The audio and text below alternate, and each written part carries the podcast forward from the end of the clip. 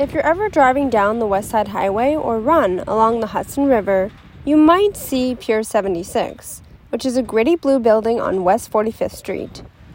And if you've been inside, it's probably to pick up your impounded car. But the pier is currently under construction with a speed up timetable. Governor Cuomo explains his $20 million vision. New Yorkers are worried about New York. What's going to happen? Are we going to come back? Are we going to be okay? Of course we are.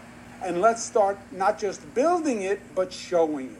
Pier 76 in Manhattan, it's going to be turned into a public space. It has been a tow pound for many, many years, and it's a beautiful pier that goes out into the Hudson. So we're going to have that finally.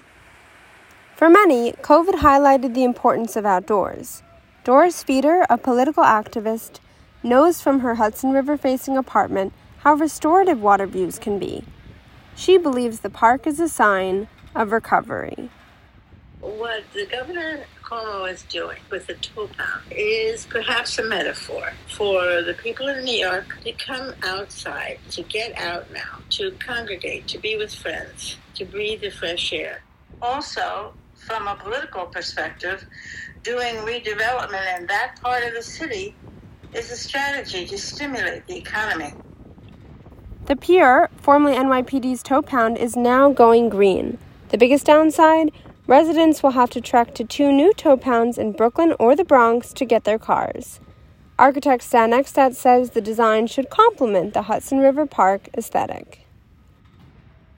We're going to wind up with a pier, continuing uh, much of the landscape palette, materials and furnishings, etc., that go up and down West Side today. Transforming a steel box garage into a 5.6 acre park on the pier means reimagining a facility the size of four football fields. It's a conversion model that's happened before in New York's waterfront history.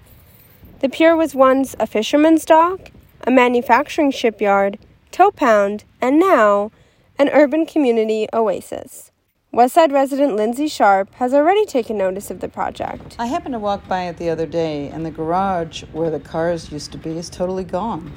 They've completely stripped it down to its bones. The sides and the roof are all gone, but the frame is still there, like an airplane hangar.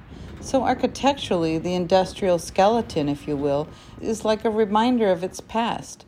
And then in time, you'll have this wonderful airy park on the pier with plants and the Hudson River.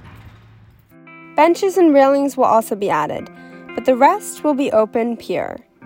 Soon, a walkway will welcome visitors with the salty air of summer. After a year plus indoors, it's about time New Yorkers soak up the Hudson River skyline.